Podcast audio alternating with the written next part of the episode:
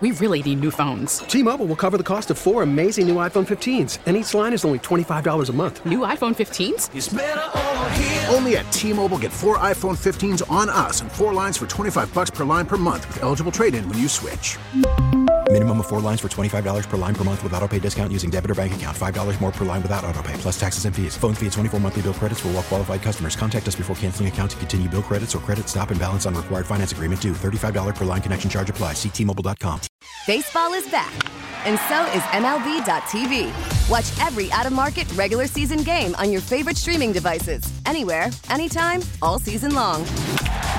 Follow the action live or on demand. Track four games at once with multi view mode and catch up with in game highlights. Plus, original programs, minor league broadcasts, and local pre and post game shows. Go to MLB.tv to start your free trial today. Blackout and other restrictions apply. Major League Baseball trademarks used with permission. This is a KDKA radio time capsule. Now, the CEO and president of the Heinz History Center, Andy Masich. Pittsburgh is home to one of America's oldest and most successful professional baseball franchises. But while fans today root, root, root for the Pirates, the original home team played under a much different name. Professional baseball in Pittsburgh dates back to the United States Centennial in 1876. In those days, Pittsburgh teams were run as businesses and the players received salaries, but these barnstorming squads were not necessarily affiliated with organized leagues.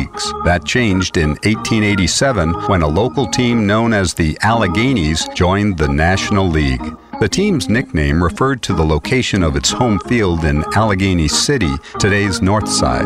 During the 1890 season, most of the Alleghenies' best players left the team to join the Pittsburgh Burghers of the fledgling Players League. The Alleghenies competed with a limited roster that season, ending the year with 23 wins and 113 losses, the worst record in franchise history.